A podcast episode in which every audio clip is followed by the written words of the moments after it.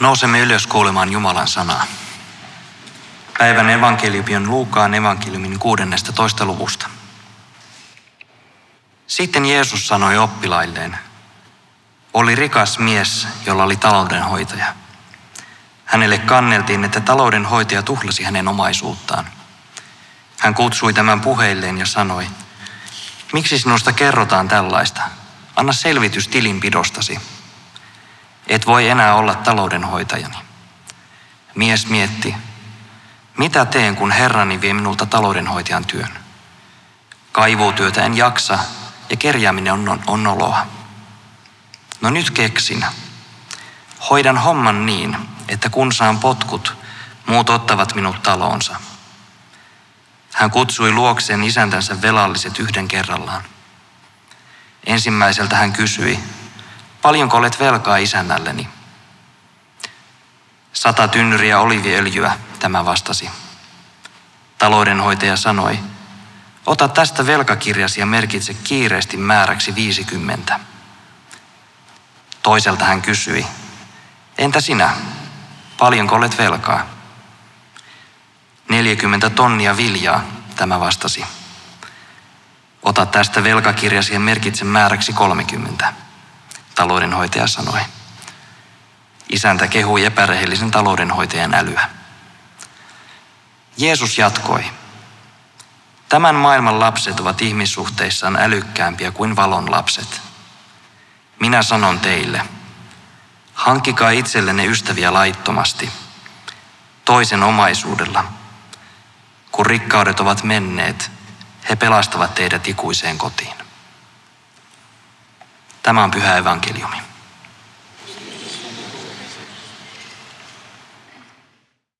Pikkutyttö istui isoisän sylissä ja katseli ukin ryppyisiä kasvoja, pohti niitä ja kysyi, ukki, loiko Jumala sinut? Isoisä vastasi, kyllä loi kauan sitten. Pikkutyttö mietti hetken ja kysyi, että entäs loiko Jumala minut? Isoisä vastasi, että kyllä loi ihan hetki sitten. Tyttö mietti taas, katseli isoisä ja tuumasi, Jumala taitaa tulla luomistyössä paremmaksi. Tänään ajattelin hiukan puhua talouden hoidosta. En siis jaa mitään säästämis- tai sijoitusvinkkejä, vaan ehkä nyt ymmärrämme tämän teeman hieman laajemmin koko niin kuin ihmiselämän ja ehkäpä koko maailman luomakunnan talouden hoitona, niin kuin elämämme hoitona – Vastuuna, joka koskee meitä, meidän elämäämme ja meidän sisimpäämme. Me kaikki pidämme maallisesta hyvästä, pidämme suosiosta, pidämme kunniasta. Ja tavallaan tätähän se on se taloudenhoito, miten me näiden asioiden kanssa elämme. Sitä voisi ehkä kutsua hyvyyden hoidoksi enemmänkin kuin talouden hoidoksi. Hyvien asioiden vastuulliseksi hoitamiseksi. Pidämme maallisesta hyvästä, suosiosta, kunniosta, mutta niiden mukana tulee yleensä erilaisia taakkoja. Ja jos emme ole huolellisia, niin maallinen hyvä ei ole enää meille siunaus, vaan siitä tulee meille rasite. Usein Jumala haluaa tavallaan kehittää meitä ja tavallaan testata meitä tämän kaiken maallisen hyvän niin kuin painolastin kautta. Mitkään asiat elämässä ei tapahdu sattumalta – Sinun elämä on Jumalan käsissä ja askeleesi on Jumalan johdattamia. Hyvät asiat, mutta myös elämän viivytykset, pettymykset, elämänmuutokset. Niissä kaikissa elämän asioissa meitä ihmisiä koetellaan ja punnitaan, niin hyvissä kuin vaikeissa. Olemmeko hyviä toisille ihmisille, vaikka ne ihmiset ei ole hyviä sinulle?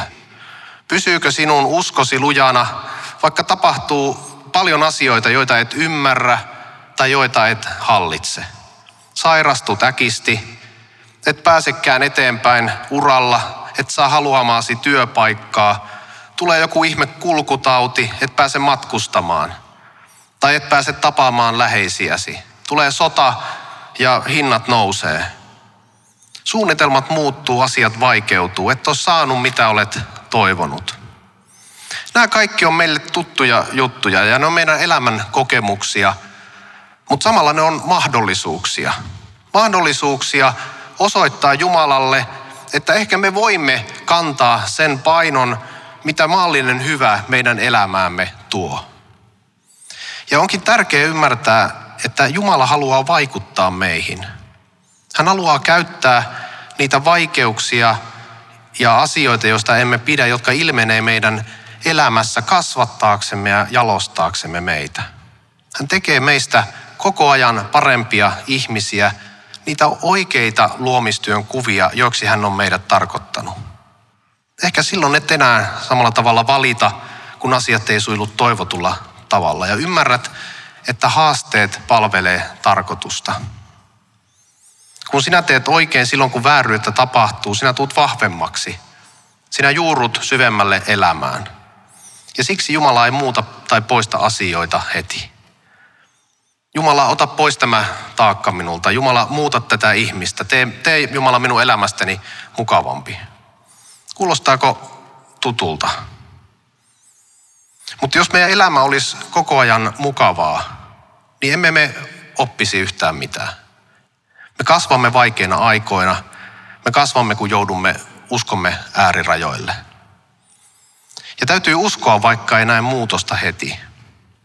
Sun pitää pysyä lujana, vaikka et ole heti saanut sun tavoitteita läpi. On tärkeitä hetkiä. Se asia, mitä sä vimmatusti rukoilet, ei useinkaan muutu. Koska Jumala käyttää tuota tilannettaan muuttaakseen sinua. Ja tällä tavalla Jumala todella vastaa sinun rukoukseesi. En tarkoita, että meidän jokaisen pitäisi kestää ja sietää kaikkea, siis elää kurjuudessa ja kärsimyksessä. Meidät on luotu elämään hyvin, elämään oikein, elämään kohtuudella, terveinä. Emme ole meidän olosuhteiden uhreja, vaan meillä on itsellämme vastuu meidän elämästämme. Ja Jumalalla on meidän elämällemme tarkoitus. Jos sinä pysyt oikeassa suunnassa, oikealla asenteella, asiat alkavat valmistaa sinua elämässä eteenpäin. Valmistaa sinua kantamaan sitä painoa, mitä maallinen hyvä sinun eteesi tuo. Menemään sinne, mihin sinä et ehkä ennen ole mennyt, näkemään asioita, joita et ehkä aikaisemmin ole nähnyt. Miksi, se, miksi asioiden muuttuminen kestää, johtuu siitä, että Jumalalle on usein sinulle sellaisia asioita, jotka on tärkeämpiä, ehkä jopa isompia kuin ne tavalliset asiat, joihin me ollaan tottuneet. Miksi asiat eivät etene, vaikka olen tehnyt mitä? Ja, tai mitä usein enemmän mä rukoilen, niin sitä jotenkin vaikeammaksi asiat tuntuu menevän. Mutta Jumala tietää, mitä hän on tekemässä. Asiat palvelee hänen suunnitelmaansa.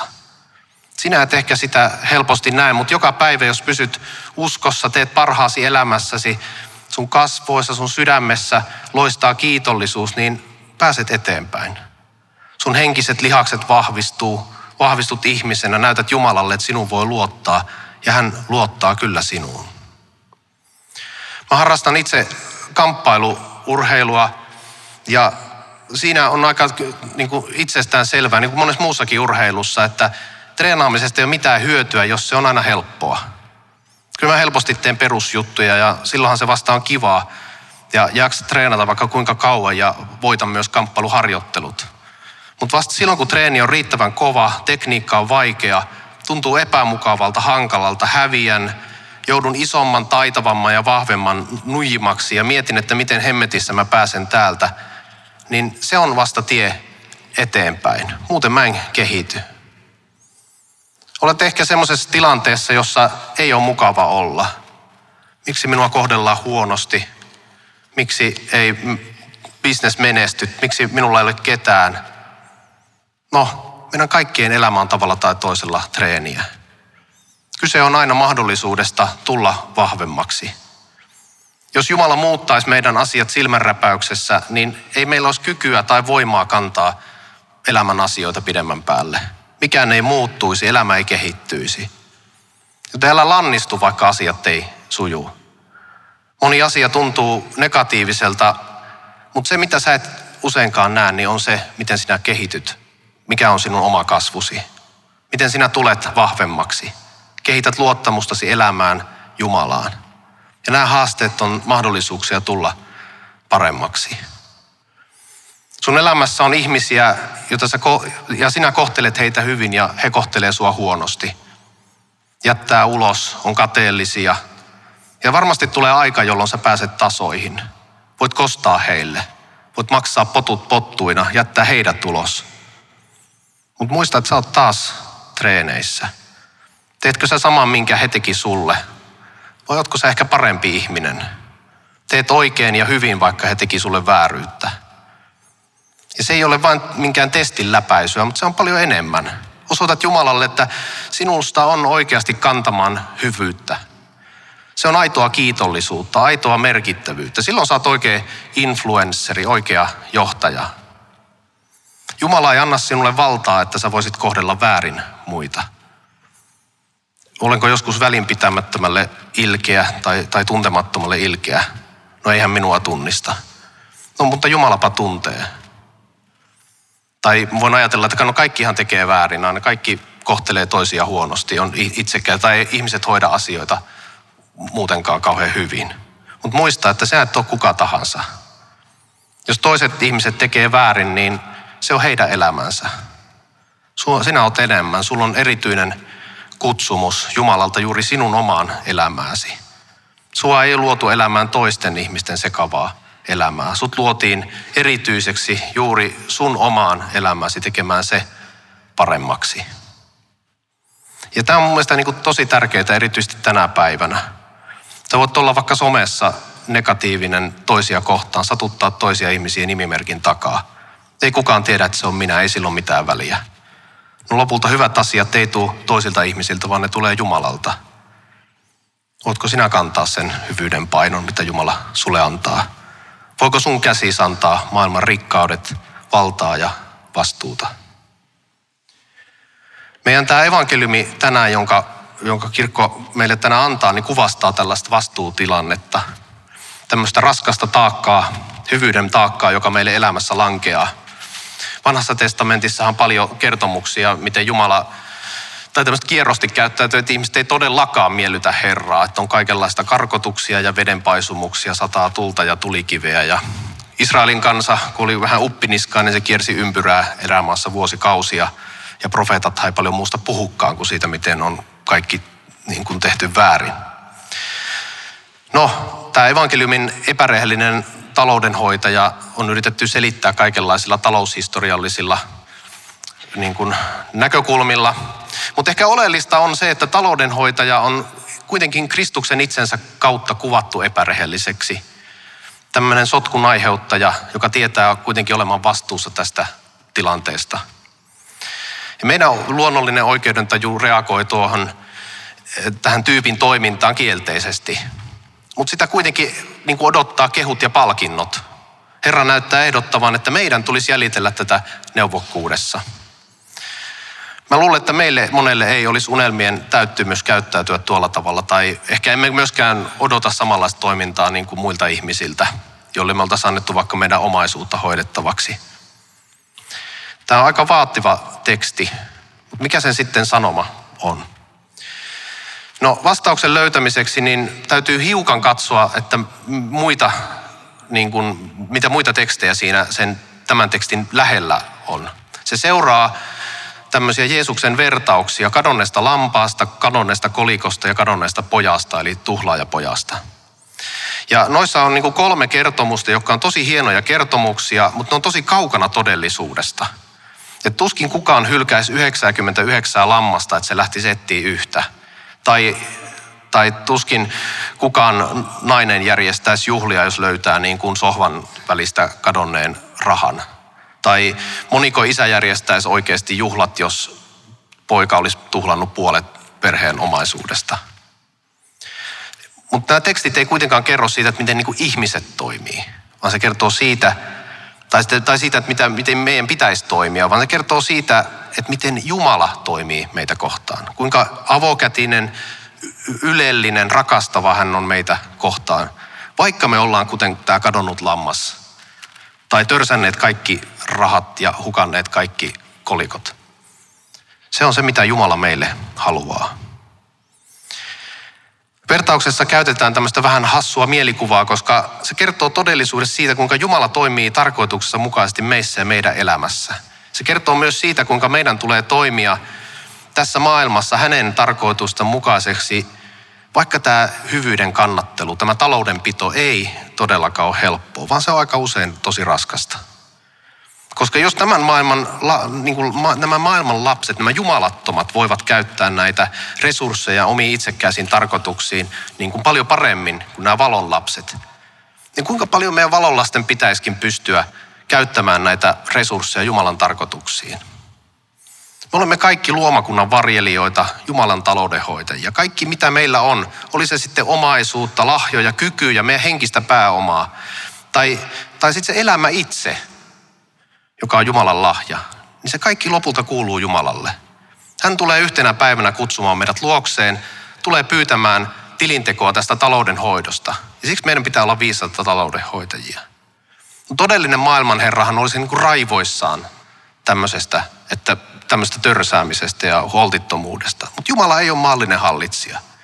Mitä tahansa me teemme, niillä lahjoilla, joita Jumala meille antaa, niin se ei mitenkään vähennä sitä hänen mahtavuuttaan tai valtaansa. Päinvastoin, Jumala katsoo rakastavasti. Kaikki, jotka on joskus kasvattanut hedelmiä, niin tietää, että, että kun hedelmiä tulee paljon oksaan, niin se oksa alkaa sitten vähitellen roikkumaan. Se voi kestää muutaman, mutta ei se kestä kymmeniä. Ja ihan meidänkin elämässä, että jos me saadaan niin kuin osaksemme liikaa, niin se ei ole enää niin kuin siunaus, vaan se on taakka.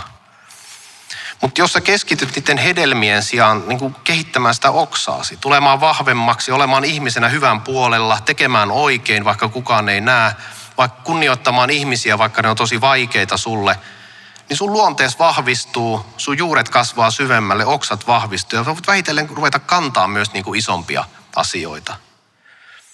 Ja olisi hienoa, että jos meidän elämä olisi tämmöistä niin kuin jatkuvaa sadonkorjuujuhlaa.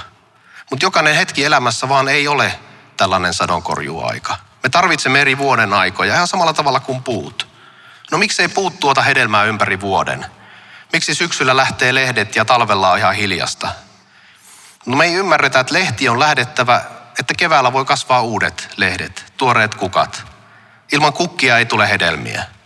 Ja talvella puu tarvitsee aikaa kerätä voimia, vahvistua ja lujittua. Talvi on tärkeä. Ilman syksyä ei tule talvea, ilman talvea ei tule kevättä. Ehkä mietit, että missä on sinun elämäsi hedelmät. Olet ehkä kenties sairauden keskellä, ehkä yksinäinen, työpaikkojen välissä. Missä on vika? Missä on hedelmät? Et ehkä näe, mutta saatat olla ehkä keskellä talvea. Et näe, että Jumala tekee työtä sinussa. Valmistaa sinua johonkin parempaan, syvempään ja aidompaan. Ehkä sun oksat vahvistuu, sun runkosi voimistuu ja juuret lujittuu. Mutta siis ei kannata siksi niin valittaa siitä, niistä talvipäivistä. Että tunnet, että sä oot niin elämässäsi jumissa tietyissä tilanteissa. Kun et saa tunnustusta, et saa palkkioa. Mutta sä et näe, että koko ajan kuitenkin tapahtuu jotain sisälläsi. Odota rauhassa. Kyllä kevät koittaa. Kyllä kesä koittaa ja, ja sadonkorjuun aika koittaa. Ja entä jos olisin kiitollinen? Kiitos, että voin kestää näitä elämän eri vuoden aikoja. Että voisin elää keväässä ja kesässä, talvella ja syksyllä, kun satoa korjataan, mutta ihan samalla tavalla kuin sitä istutetaan. Että on osannut elää tämän pandemian aikana. Voin elää ehkä sairauden kanssa. Kestän aikaa, kun hoidan vanhoja läheisiä osaan elää, vaikka jollakin tosi tärkeillä ihmisillä on niin tosi va- paljon vaikeuksia. Jos lapsi elää vaikeassa tilanteessa. Tai osaan elää omien murheiden ja huolien keskellä. Osaan elää, vaikka minua ei huomata töissä. Jumala johdattaa sinua. Sinä tulet vahvemmaksi. Sinä kasvat ihmisenä. Luota Jumalaan. Sinulla ei olisi haasteita, jos Jumala ei haluaisi sulle jotain parempaa, jotain suurempaa. Jos sulle, sulta odotetaan aina vaan niitä samoja määriä hedelmiä, niin Jumala olisi todennäköisesti jättänyt sinut rauhaa. Joskus tuntuu, että tämmöinen talvikausi kestää loputtomiin, ei koskaan tapaa oikeita ihmisiä, ei pääse veloista, en parane koskaan. Ei talvi kestä loputtomiin. Meidän on ymmärrettävä, että ilman talvea ei ole kevättä ja kesää. Jumala kyllä näkee meidän sydämemme. Kun autat vaikka et saa kiitosta, kun venyt enemmän kuin muut, paiskit töitä. Hän näkee, kun kamppailet sairauden kanssa. Hän näkee sun yksinäiset illat. Ja vaikka sun huulillas on kiitos, vaikka olisi vaan aihetta valittaa. Antamassa, kun kärsi, vaikka kärsit itse puutetta. Ehkä sä tulet joku päivä pääsemään johonkin uuteen. Pääsemään pois yksinäisyyden vuoden ajasta tai sairauden vuoden ajasta. Ehkä me pääsemme semmoiseen vuoden aikaan, jonka nimi on ilo ja rauha, terveys, rakkaus. Ystävä, muista, että viime kädessä Jumala on kiinnostunut juuri sinusta, sinun elämästäsi. Hän haluaa olla sun kanssa ja haluaa rakastaa juuri sinua. Se ei ole mitään tavallista rakkautta, vaan sellaista äärimmäistä rakkautta, jossa meitä rakastetaan virheinemme ja rajoituksinemme. Se on niin äärimmäistä rakkautta, että Jumala haluaa täyttää meidän elämämme hyvyydellä. Se on aika ihmeellistä. Hän haluaa kutsua meitä elämään tämän epätavallisen, äärimmäisen rakkauden täyttämää tavallista elämää. Ja Kristusta seuraten se on toistemme rakastamista. Se on sydämen pohjasta anteeksi antamista, anteeksi antamista myös itsellemme. Mutta myös Kristuksen kanssa me osallistumme yhteiseen luomiseen, yhteisen maailman pelastamiseen. Olemme viisaita, kannamme vastuumme, pyrimme parempaan, luotamme Jumalaan. Ja tämä meissä tapahtuva kasvaminen ja vahvistuminen on pyhän hengen hyvä ja suuri lahja ja lopulta kaiken elämämme hyvän lähde, minkä Jumala toteuttaa meidän kauttamme. Antakoon Jumala teille rauhansa.